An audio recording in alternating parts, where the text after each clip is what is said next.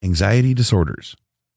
Anxiety disorder refers to a group of mental conditions which includes simple phobias, social phobias, PTSD, OCD, panic disorder, and generalized anxiety disorder. These disorders can be treated by any combination of psychotherapy and psychiatric medications. Stress, anxiety, and worry are a part of life, and experiencing simple stress or anxiety doesn't mean that you are in need of professional help or that you might have a disorder. Anxiety is a crucial part of survival because it lets you know when you are in a difficult or dangerous situation. If we didn't have anxiety, we wouldn't know when something difficult was getting ready to happen.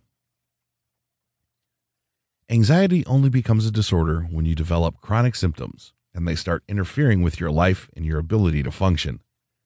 Most people that suffer from chronic generalized anxiety report feeling the following poor concentration, upset stomach, palpitations, shortness of breath, constant worry, inability to relax, fear of confusion, sweaty hands, poor memory, physical weakness, muscle tension.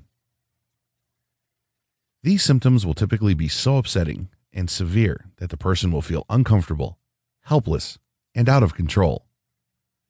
Panic attacks often accompany anxiety disorders. These can be extremely frightening. They tend to happen out of the blue, strike at inconvenient and random times, and cause you to feel powerless. You also tend to feel like you are going mad or are going to die. Lots of people suffer from these, and panic attacks are similar to the thing that OCD sufferers feel. Fortunately, most can overcome and cope with their disorders. Panic disorder is when you experience a panic attack out of the blue without any trigger. Sufferers of this will feel perfectly fine, and then the next minute they will feel like they are losing control.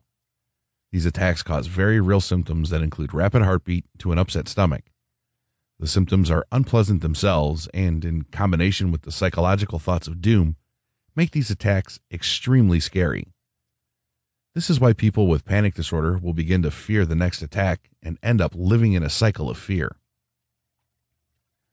Phobias are also considered an anxiety disorder because anxiety becomes a part of a phobia. OCD is sometimes confused as a phobia.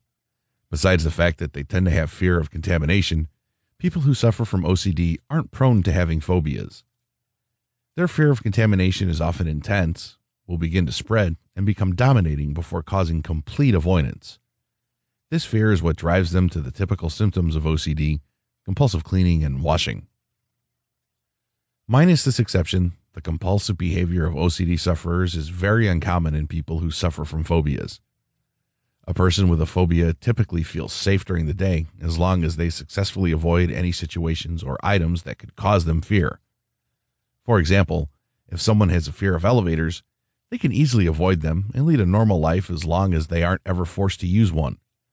This is just like a person who is afraid of spiders can lead a perfectly normal life as long as they don't encounter any spiders. With this, you can see the difference with an OCD sufferer. They are unable to escape their problems. Even if they can minimize contacts with their triggers, they still suffer from their obsessions and compulsions, especially obsessions, because they can't be controlled. In fact, for most people, a trigger can just be a random thought that pops up at any time.